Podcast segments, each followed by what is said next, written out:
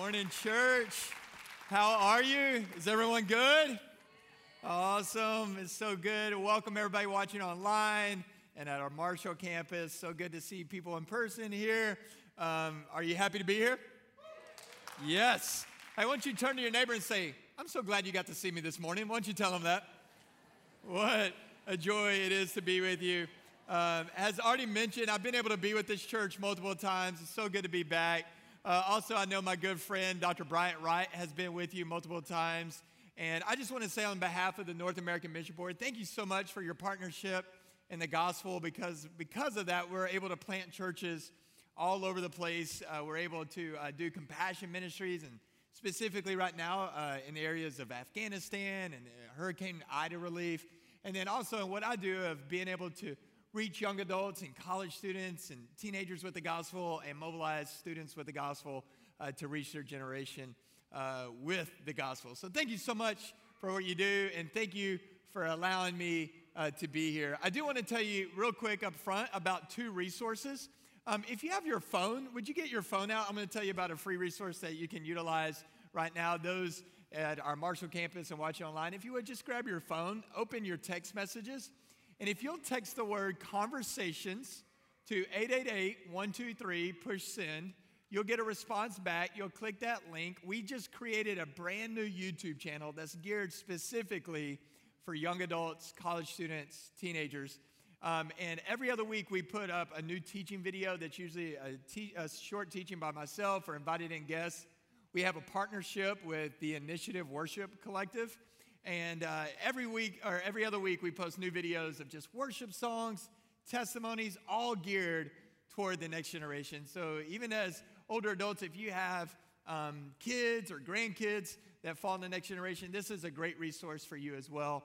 Great thing about doing it through that um, text messaging route is every other week when we post a new video, you'll get an update that a new video has been posted. So we're so excited. We just uh, are uploading a new series right now called Gen Z and Revival. So excited about that. I believe God is doing incredible things amongst Gen Z right now. And in fact, this year already, I've seen more young adults, college students, teenagers get flat out saved this year already than the previous probably five years of ministry combined. I believe that God is moving amongst the next generation and God is doing incredible things. And I'm telling you, uh, I'm one, uh, I, def- I love Gen Z. Uh, in fact, I am so sick of hearing people pick on a generation. We need to stop picking on a generation, start praying for a generation, because I believe that revival is going to take place in Generation Z. In fact, I've stopped even referring to Gen Z as Gen Z and started referring to it, uh, that generation, as the revival generation. It's currently a prayer request, but I believe we're going to see it be a reality that would lead the church um, for the name, fame, and the glory of King Jesus. So these are my people right here. I'm so glad to see you. All right. So awesome. Let's let's have some fun. Let's dive into God's word. If you have your Bibles, let's look at Acts chapter one. As you're turning there, I want to tell you about one more resource that we do have available here at the Longview campus. Um, if you're watching online or at the Marshall campus, it's available everywhere books are sold. Um, but I recently wrote a book with Waterbrook Multnomah and Penguin Random House called Nine Common Lies that Christians believe. And basically, the idea of the book is there's some cultural cliches, some one liners that we as the church, for lack of a better term, have adopted into our faith, baptized them, and made them a part of our vernacular, but they're not biblically true. Uh, I'll give you some examples. Have you ever heard this cliche before? God won't give you more than you can handle. How did 2020 work out for you, right? Uh, what about this one? Follow your heart, believe in yourself. If a loved one dies, God gains another angel. Listen, what if those are more than sentiments? What if they're actually lies that will hold us back in our faith? Because we typically share those with people who are struggling. And what we know is what's going to get us through those dark nights of the soul is God's holy word and not some cultural cliche that's not even biblically true. Would you agree with that? So each chapter takes one of those cliches, what does the Bible actually have to teach about that and a better truth to move forward with?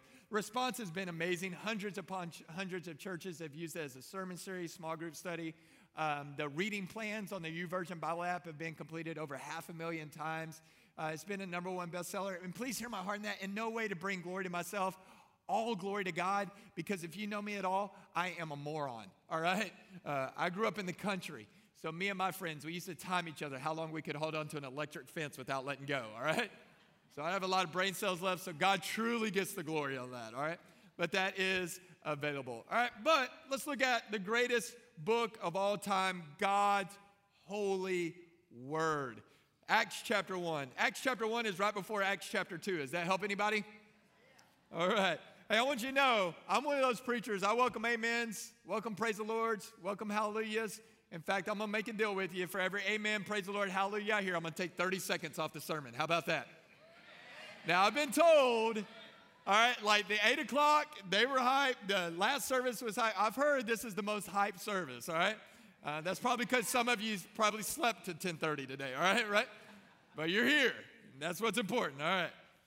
All right, so let's dive in. All right, I've been asked by the church to preach a sermon on reaching the next generation. So if you're in the sermon titles, the title of today's sermon is Helping the Next Generation Be the Now Church.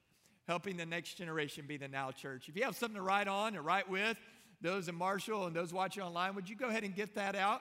And I'm going to give you three points from Acts, give you some statistics, but more than anything, I pray this would be an encouragement to you and a reminder of what we know to be true.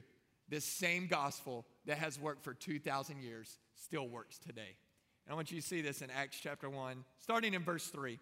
So Luke is the writer, and I love the account of the Acts because really the account of the Acts of the Apostles is really how our church began, the New Testament church. It's the birth of the New Testament church.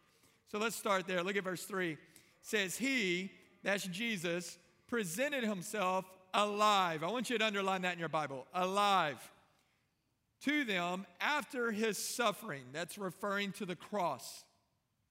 By many proofs. Underline that in your Bible. Not a few proofs, not a couple proofs, but by many proofs, appearing to them during 40 days and speaking about the kingdom of God. Number one, would you write this down? Now is the time to stick to the gospel. Now is the time to stick to the gospel. So, the number one question I get in my role at NAM as National Next Gen Director, which means oversee all of our ministries of young adults, college students, teenagers, the number one question I get is Hey, Shane, what, what's the secret of reaching the next generation? What's the secret? I'm gonna give you the secret. All right, I'm gonna give you the secret up front. Here's the secret. Ready? There is no secret, but there is a gospel that has worked for 2,000 years. Stick to the gospel.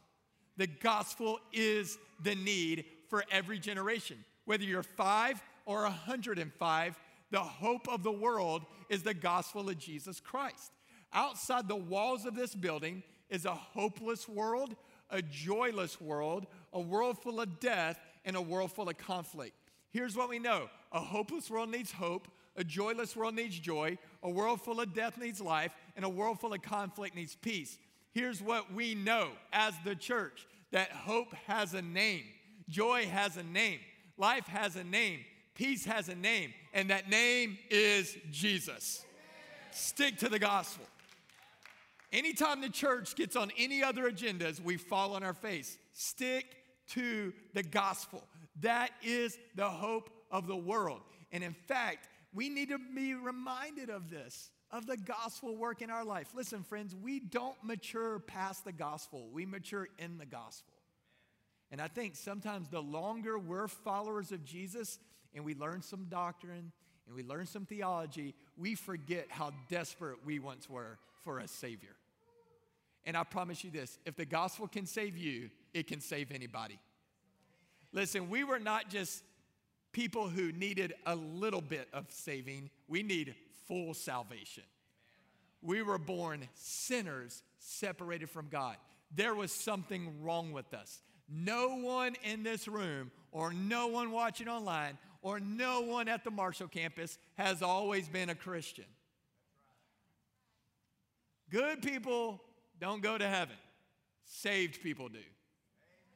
Because there was only one who was good, and his name was Jesus. And you're like, well, preacher, you don't know me. I'm a good person. Well, the Bible says, you shall not tell a lie. so raise your hand if you've ever told a lie before. You're not raising your hand, you're lying right now. See, we're sinners in need of a Savior. There's something wrong with us. How many of you admit in the room where I can see you? How many admit there's something wrong with you? Anybody want to admit that? You know what that is? It's sin. How many of you are sitting next to someone? There's definitely something wrong with that person, right? What is it? It's sin. There's something wrong with us. No one's been a Christian their whole life. We need to understand this, especially in the South. We get this wrong. You ever been talking to somebody and you go, hey man, when did you become a Christian? They go, oh, I've always been a Christian. What they mean by that is ever since they were in their mama's womb, they went to a building that had a steeple on top or a cross on the side. Now listen, Mobberly, this is an amazing building. But does sitting inside this building make you a Christian? Just like sitting inside a Taco Bell does not make you a burrito. We understand that, right? Buildings don't make Christians. Jesus does. Christianity is not something you're born into, it's something you have to be reborn into. We need the gospel. And if the gospel can save us, the gospel can save anybody. Listen, the same gospel that saves us is the same gospel the generations need. It's the same gospel the next generation needs. It's the same gospel that everyone in your life needs. It's the same gospel that this nation needs and the nations need. It's the gospel of Jesus. And I love it he reminds us of the gospel. It says, He, Jesus, presented himself alive to them. Listen, the tomb is empty. And if Jesus overcame the grave, it changes everything. Listen, friends, the tomb of Jesus is empty, but the throne of God is full of the risen King of Kings and Lord of Lords, Jesus. The stone was not rolled away so he could get out. He's God. The stone was rolled away so that the church could see in and see that it's empty, and it changes everything. He is the hope. And think about it, let's talk about our cultural context. Did you realize today, across the world, there are over 4,200 different world religions? Did you know that? 4,200. And what's being taught today is all are equally true, all are equally valid. Now, I'm going to show you where that's not true. I want to ask you a question. Here's some good apologetics this morning. I'm going to ask you a question. Why should we ever follow someone who can't do anything different than we can do all by ourselves? Let me ask that again. Why should we ever follow someone who can't do anything different than we can do all by ourselves? Here's what I mean by that. Not too long ago, I read a statistic, and this statistic blew my mind. It was a sobering statistic. I'm going to share it with you. All right? It's, it's mind blowing. I'm going to tell you this. All right. The statistic said this one out of one dies. Can you believe that? Mind blowing. So that means this I can live, I can die, be buried, and stay dead all by myself. So why should I follow or revere or worship someone who can't do anything different than I can do all by myself? Let me give you some examples. Buddha of Buddhism lived, died, was buried, stayed dead. I don't know about you. I can do that all by myself. Why follow him? Why revere him? Let's take Muhammad, the central figure of Islam. He lived, he died, he was buried, he stayed dead. I don't know about you. I can do that all by myself. Why follow him? Why revere him? Let's take Joseph Smith of uh, Mormonism. He lived, he died, he was buried. I think you get the theme, Mobberly. He what? He stayed what? Dead. I don't know about you. I can do that all by myself. Why follow him? Why revere him? But here's the gospel. Let me tell you about Jesus Christ, the King of Kings, the Lord of Lords. He lived, he claimed he was God. He proved time and time again he is God. He died on a cross in our place as the perfect sacrifice, as the perfect substitute. He died, he was buried, and three days later, not by a few proofs, but by many proofs, he did what Buddha did not do. He did what Muhammad did not do. He did what Joseph Smith did not do. Our Jesus busted out of the grave. Now, I don't know about you. I can't do that all by myself. I think I'll follow him. I'll worship him as the one true God. He is the hope of the world. Stick to the gospel. Sometimes I think, especially when it comes to reaching the next generations, we overthink it so much that we forget the basics. Stick to the gospel. That is the hope of the world. And someone shared it with you, Now we get to share it with others. How many of you are so glad someone told you about Jesus? Now we get to go tell the world. Listen, we have something, church, that Amazon can't deliver the life saving, life transformation message of Jesus Christ. The gospel. Number two, now's the time to be the church. Now's the time to be the church. I love this one. Jump down to verse 8. You've probably seen Acts 1 8 on the back of a missions t shirt on a poster, but look at this promise given by Jesus. In a sense, this is the last statement Jesus gives before he ascends into heaven. Look at Acts 1 8. It says, But you, let's make it personal. Those of you in the room, those of you at the Marshall campus or watching online, if you're sitting next to somebody, I want you to turn to your neighbor one last time and tell them, You. This means you. Tell them that. This means you. All right, look at this. And you will receive power. Now let's talk about that word power. The original language of the New Testament is Greek, and that word power is the Greek word dunamis or dynamo. It's where we get the word dynamite from. So this is not weak, this is powerful. So he says, You will receive power when the Holy Spirit has come upon you. So this power actually is a person, it's the Holy Spirit of God. It's the greatest power there is. See, that's the promise of the gospel.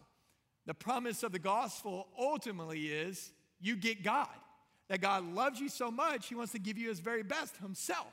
You get to know God, you get to experience God, you get God living inside of you. See, the moment, according to the New Testament, we repent and believe, repent means to have a change of heart, change of mind. We believe upon Jesus as Lord and Savior of our life. He places His Holy Spirit inside of us. The same power that ripped Jesus out of the grave now comes live inside of us, and it changes something. Look at this. You will receive power when the Holy Spirit has come upon you, and you, look at this, you, me and you, will be witnesses of Jesus in Jerusalem and all Judea and Samaria to the end of the earth. All right, so there's a lot here. Let's, let's unpack this for a moment. It says, but you, that means me and you, will receive power. That power is actually the Holy Spirit Himself. Um, it's what many Bible scholars or theologians would call the new covenant. Uh, the new covenant uh, is very important. See, in the Old Testament, the Holy Spirit was involved, but the Holy Spirit would descend upon people and then ascend back off of people for special roles, tasks, or positions. They'd be anointed by the Holy Spirit for a season or for a role or a task, but the Holy Spirit would come and go. Then you get to the Gospels, and Jesus is Emmanuel, God with us. So these followers, they got to walk with God, they got to talk to God, they got to follow God, they got to go fishing with God. They had God cook them breakfast. How awesome is that? But Jesus, God Himself says, It's better if I go so that another can come. And he's talking about the Comforter, He's talking about the Holy Spirit. How would that be better? Because of this promise that would be fulfilled in Acts 2. Watch this the Holy Spirit wouldn't come and go, the Holy Spirit would move in and never move out. See, we wouldn't just walk with God and follow God and be side by side with God, we would get God inside of us. And it's not a weak God, it's an all powerful God. So that means as the church, we have the greatest power there is inside of us. That's why it's time for the church to be the church. So many times, the things we do, we regret, we do it out of fear, and we have nothing to fear.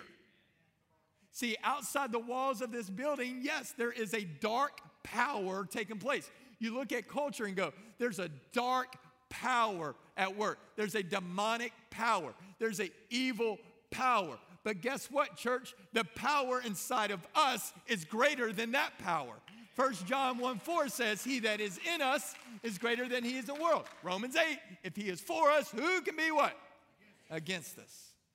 We have nothing to fear. We have the power of the Holy Spirit inside of us. And here's some good Baptist doctrine when the Holy Spirit moves in, he never moves out. He seals us to the day of redemption. I believe this once you're truly saved, that's the key. Truly saved, you're always saved. Do you believe that? Now we can like quench the spirit, but you don't lose the spirit.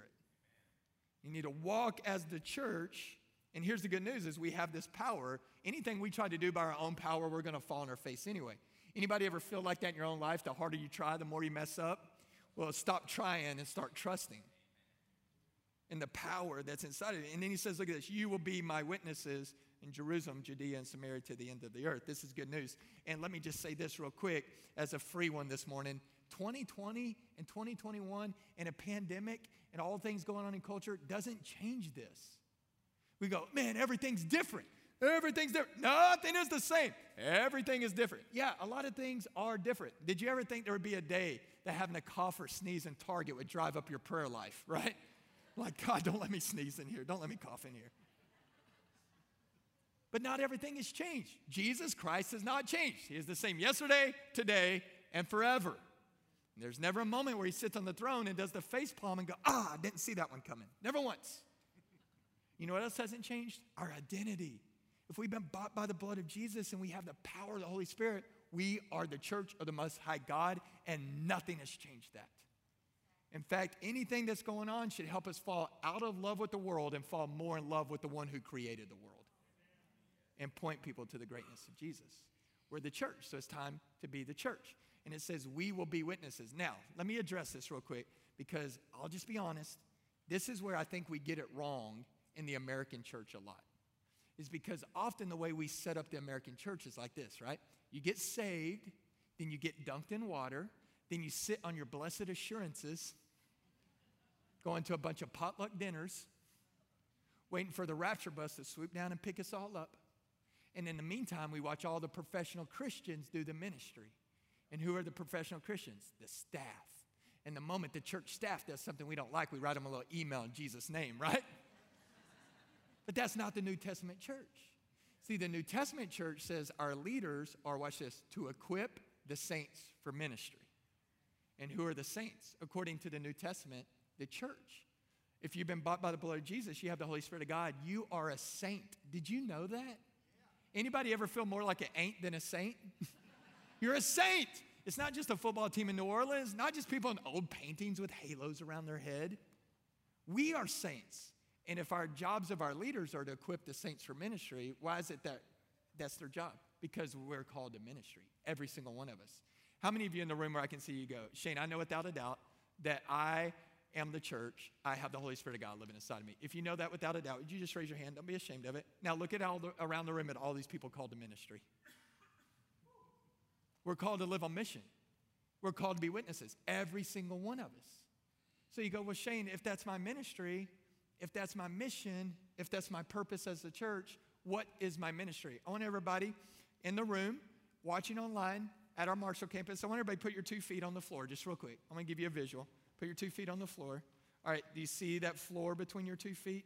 That floor between your two feet at any point of the day, that's your ministry, that's your mission field, that's where you're called to be the church, that's where you're called to be witnesses. So it changes everything. Your school is your mission field. You're sent there to know Jesus and make Jesus known. That's our job as the church, to know Jesus and to make Jesus known. And I love seeing so many young people in this service. Let me just also say this too for the young people and for the adults who are listening. Listen, the young people who know Jesus are not the future of the church. You know how we tell them, hey, you're the future of the church. You're the future of the church. And I know what we mean by that future leaders, influencers, sure. But according to the Bible, theologically, if you've been bought by the blood of Jesus, you have the Holy Spirit of God. You are not the future of the church. You are the church right now that you have a calling on your life now. You have the Great Commission on your life now. And listen, church, we need to mobilize that generation to be the church right now.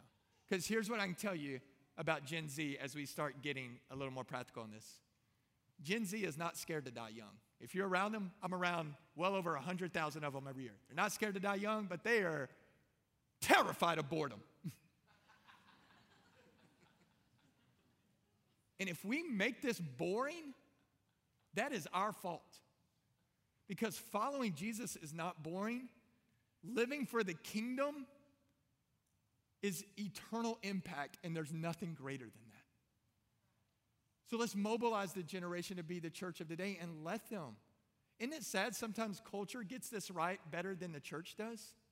Think about it 15 year olds are creating their own brands of social media. Did you realize there's more millionaire teenagers alive in the United States today than any point in U.S. history because of TikTok and YouTube?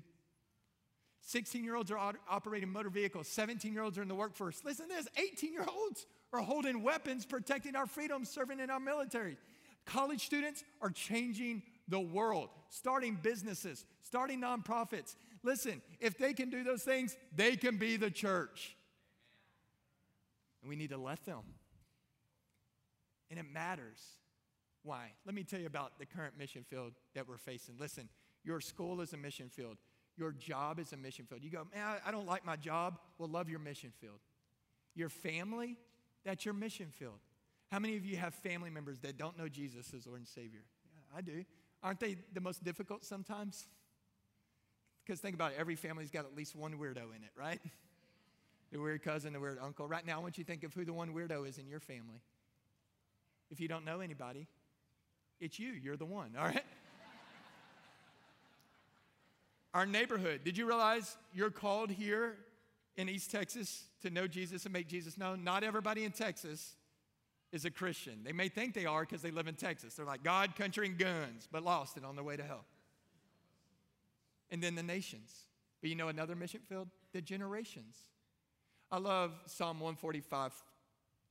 Psalm 145 says this says, One generation shall commend your works to another and shall declare your mighty acts. That means this the reason we exist today for thousands of years, one generation was faithful to point the next generation to the mighty acts of God. And that generation was faithful to point the next generation. And that generation was faithful to point the next generation. And that generation was faithful to point the next generation. And generation to generation to generation to generation to generation until you get to us today. And listen, friends, the kingdom of God was here before us, it will be here after us. It's bigger than us. We don't start anything, we don't end anything. It's just our turn to be faithful. To point the next generation to the greatness of God so they can point the next generation after them. It's what we're called to do. And I want to encourage you, some of uh, you older saints in the room. Um, you know, we don't say senior adults anymore. Um, you know, people don't like that term senior adults. So for the classics, you know, the classics in the room, listen, we need you. You're not done. So many times we'll say, Well, I've done my time. I'm going to hand it over. I'm done. Listen, if you ain't dead, you ain't done. Uh, Titus 2, we need the older men to take the younger men. We need the older women to take the younger women. Listen, as long as there's life and breath in your lungs, God's still using you. God's still calling you. There's a generation that still needs you. And listen, friends, we don't retire from this. We just graduate one day. Still need you. Still need you. Thank you. And thank you for being a church. First of all, I've been with this church. This is a church that believes in the next generation. You have some incredible next generation leaders. Can we give the Lord a hand for them that serve in this church? Listen. All right, now let me give you some realities. All right, Gen Z, real quick. Generation Z um, is those that are currently young adults, college students, high school students, junior high students, older preteen. Let me give you some stats and then we'll land the plane. Um, according to Business Insider, there are currently 72 million Generation Zers alive in the United States today. It's the largest generation. All right, now here's some sobering realities. According to Wall Street Journal, less than 30% of Generation Z says religion is important to them. Not even Christianity, just religion. If this be true, then statistically speaking, Generation Z is the least religious generation we've ever seen. According to Barna Research Group, less than 20% of Generation Z says attending church is important to them. That's why when you see young people here, man, affirm them, celebrate them, encourage them because they are a minority of their generation. Less than 20% says attending church is important to them. Now, I know attending church doesn't mean you're a Christian. We already talked about that. But there's some things we can make assumptions about. That if 80% of Gen Z has nothing to do with the local church, you can make some assumptions that the large majority of them probably don't have a saving relationship with Jesus as Lord and Savior, or at least they're not growing and thriving in their relationship with Jesus as Lord and Savior. If that be true, 80% of 72 million, wrap your mind around this. That means this 57.6 million Generation Zers are spiritually lost or not connected to the local church. If they created their own state, they'd be the largest state in the nation by over 18 million people. California would be second. That means this. You could, I don't want to be melodramatic, I don't want to be overly sensitive here, but I do want to be sobering with this. You could almost call Generation Z an unreached people group, and what we need is missionaries to raise up. That would go after this mission field. And I'm telling you, the most effective person at reaching a college student with the gospel is another college student that has a heart that beats with passion for Jesus, and that same heart is broken over the spiritual lostness of their generation. The most effective person at reaching a teenager is another teenager in that same scenario. So, as the church, we get to love this generation and encourage this generation and equip this generation to be the church of today. And we all have a role in that. And now's the time statistically speaking, let me just throw this out for time's sake. Statistically speaking, 77% of all Christians surrender to Jesus as Lord and Savior before the age of 18. In fact, I want you to see it in this room. If you're in this room surrender to Jesus as Lord and Savior in your life before the age of 18, would you raise your hand and put it up high? Look around this room. Next Gen ministries matter. Would you agree? 95% before the age of 30. So, would you raise your hand if you surrender to Jesus as Lord and Savior of your life before the age of 30? So, that'd be more hands. All right, everybody under the age of 30, like, yeah, 95%. What you're doing matters. And listen, we're all involved, and there's no excuses to go, well, I'm not that smart, or I'm getting older, or I'm just ordinary, or I have a past. Anybody ever feel like God can't use you because you're so ordinary or you have a past? All right, listen, that's exactly who God uses. We all have excuses. In fact, I want to say it like this if you're in this room or watching online or on Marshall campus and you were voted most likely to succeed, or you were the best athlete, or you were most handsome or most beautiful, or you were the homecoming queen or the prom king, I want you to know there's good news. God can use you too. what I mean by that is typically who God uses is broken, ordinary people. God's not looking for all stars, He already has one of those. His name's Jesus just looking for the church that will follow the all-star Jesus and go all in and walk in his power. There's all kind of excuses throughout the Bible.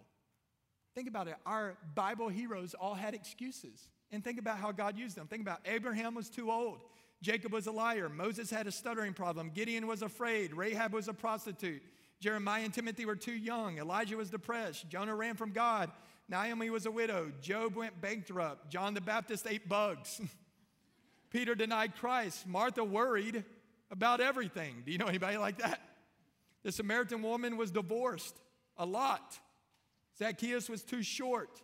Paul was too legalistic. And Lazarus was dead. if God can use them, God can use you. And it's the same God. And we have the power of the Holy Spirit inside of us. Be the church. We get to do that. Yes. And then, number last, number last, you know what it means when a preacher says he's almost done? Not much, but we're almost done, all right? Number last, now's the time to go. So, number one, now's the time to stick to the gospel. That's how you reach the generations. Now's the time to be the church. That's what we're all called to do. We are all called to be a part of this game. Nobody gets to sit on the bench.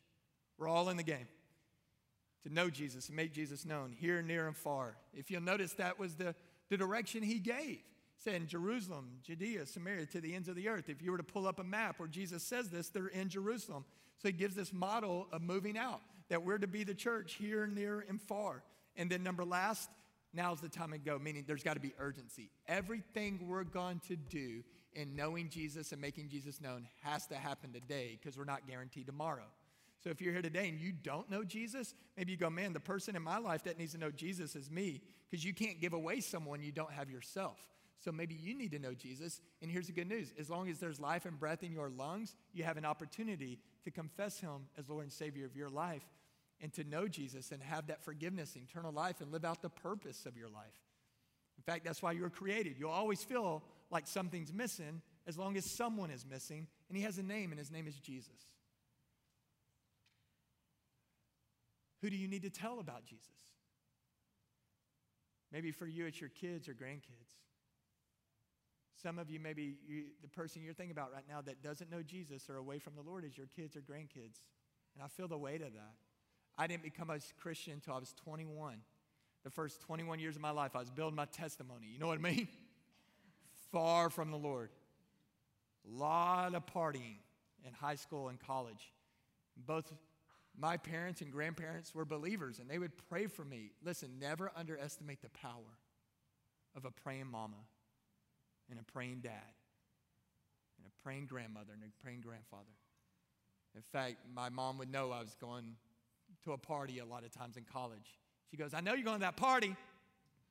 I'm going to pray God make you sick. And I'm like, no, mama, don't pray that, right? Because I knew God answered those prayers. Don't stop praying. Don't give up. Keep praying. Keep pressing in. Now's the time to do it. Maybe for you, it's a friend or someone you go to school with or a coworker. Maybe someone in your neighborhood, the nations. Maybe you have a heart for the nations. You feel God's raising you up to be a missionary. Now's the time to know Him and to make Him known. See, I think we understand the reality of death, but what we don't often understand is the reality that Jesus is coming back one day. I want you to look at this at 9, 9 through 11, and we'll be done. I love these verses. It says, And when he, Jesus, had said these things, as they, the disciples, were looking on, he was lifted up, and a cloud took him out of their sight. This is what is known as the ascension of Christ. I mean, imagine this is like an ultimate mic drop moment. Here's Jesus going, You're going to receive power. You're going to be witnesses. You're going to be the church. And I can imagine all the disciples like, Yeah, that sounds awesome. They're giving each other high five, knuckles. And then he just ascends. He just goes, Zoom, God. Can you imagine that? Like, can you imagine you're one of the disciples and go, Did you just see that? Like, he was here, and there he's gone. Like, Peter, did you see that? Bartholomew, did you see that? Bubba, there should have been a disciple named Bubba. I'm just saying. Bubba, you see that? And their mouths are gaping open, mouth breathing, flies are flying in and out. How do we know this? Well, look at verse 10. It says, While they were gazing into heaven, just standing there staring, as he went, behold, two angels stood beside them. So the Bible says two men in white robes. These are angels. Verse 11. And listen what these angels say. It's a charge to us today as well. Said, Men of Galilee, why do you stand looking into heaven? This Jesus, whom was taken up from you into heaven, will come in the same way as you saw him go. Here's what they're saying Hey, hey, stop staring at the sky. Go get busy. Go be the church and go know Jesus, make Jesus known. Go be witnesses. Go in the power. Go. Now's the time. Because just like Jesus came to earth the first time, Jesus is coming again. Listen, if this was true 2,000 years ago, how much more true is it today? Jesus is coming back. Do you believe that? He's coming back. And we don't talk about it much anymore. But you know who's interested? The next year, I've gotten more questions from young adults, college students, and teenagers about the second coming of Jesus and spiritual warfare in the last two years than probably the previous 18 years of ministry combined. Because people are very aware of what's going on around them. So Jesus is coming back. See, I stopped with the resurrection while I go on, on purpose. See, because he shows himself for 40 days, he gives this promise you'll receive power. And then right after that, he ascends into heaven. And the Bible says he sat down at the right hand of the Father. Why did he sit down? Not because he was tired, not because he needed a Starbucks break. He sat down because three very important words he said on the cross. What is it, church? It is what? Finished. He made the way possible know God. He made the way possible to have eternal life. He made the way possible to live out your purpose. He made the way possible to be forgiven. But that's not the end of the story. Because one day the trumpet's gonna blast and the angels are gonna shout, and Jesus is coming back for his church. Do you believe that? People ask all the time, when is Jesus coming back? When is he coming back? Have you seen 2020, 2021? Hey, what chapter of Revelation are we living today, right? Listen, I don't know if he's about to come back, but one thing I do know, he is coming back, and today is a heck of a lot closer than yesterday was. Are you ready? I love what one evangelist said. He said the angel Gabriel is going to toot, and we're to scoot. That's cool. I like it. Now's the time.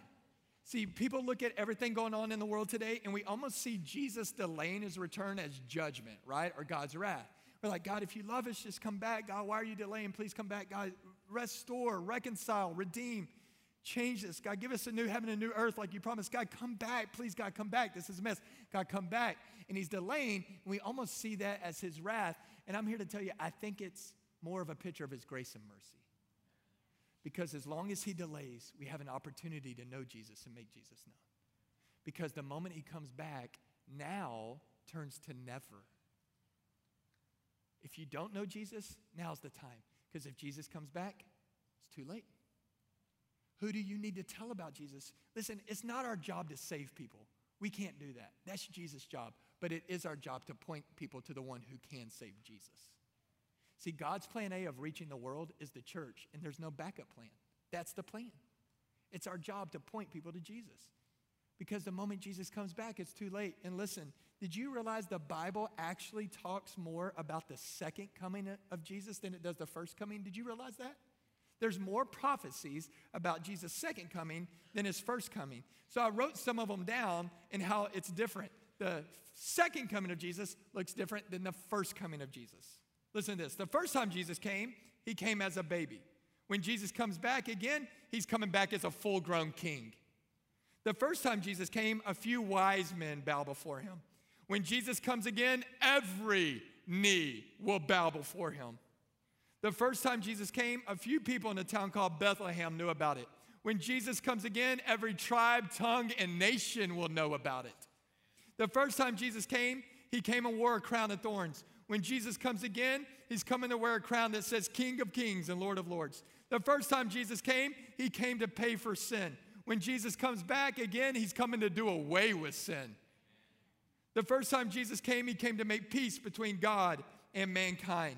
When Jesus comes again, he's coming to make war against all of those that oppose God. How many of you are ready for the day that Jesus throws Satan into hell for all eternity? Listen, in that same vein, in that same vein, I love this one. I wrote this one down. The first time Jesus came, he came and got a beating. When Jesus comes again, he's coming to give a beating. The first time Jesus came, he came because he loves us. When Jesus comes back for his church, he's coming back because he loves us.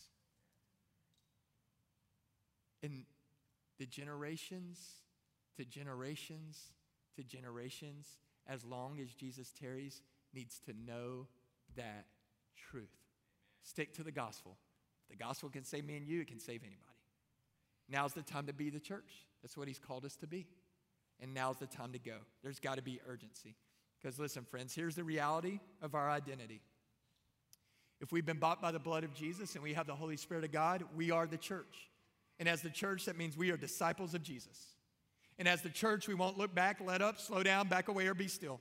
As the church, our past is redeemed, our present has purpose, and our future is secure.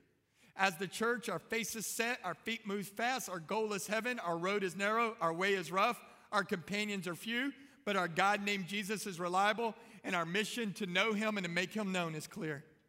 As the church, we cannot be bought, compromised, detoured, hired away, turned back, diluted, or delayed.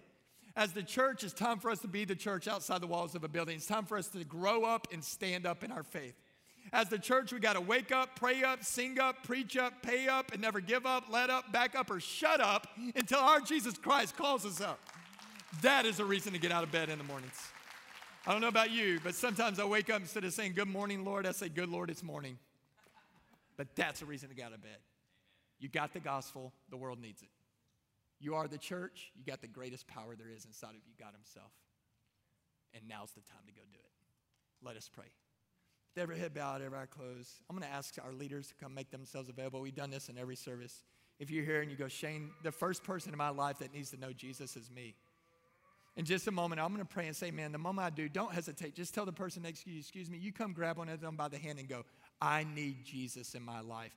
I need him. They'll know what you're talking about. They want to pray with you. They're not going to embarrass you or ask you to do anything weird. They just want to pray with you and help you with some next steps.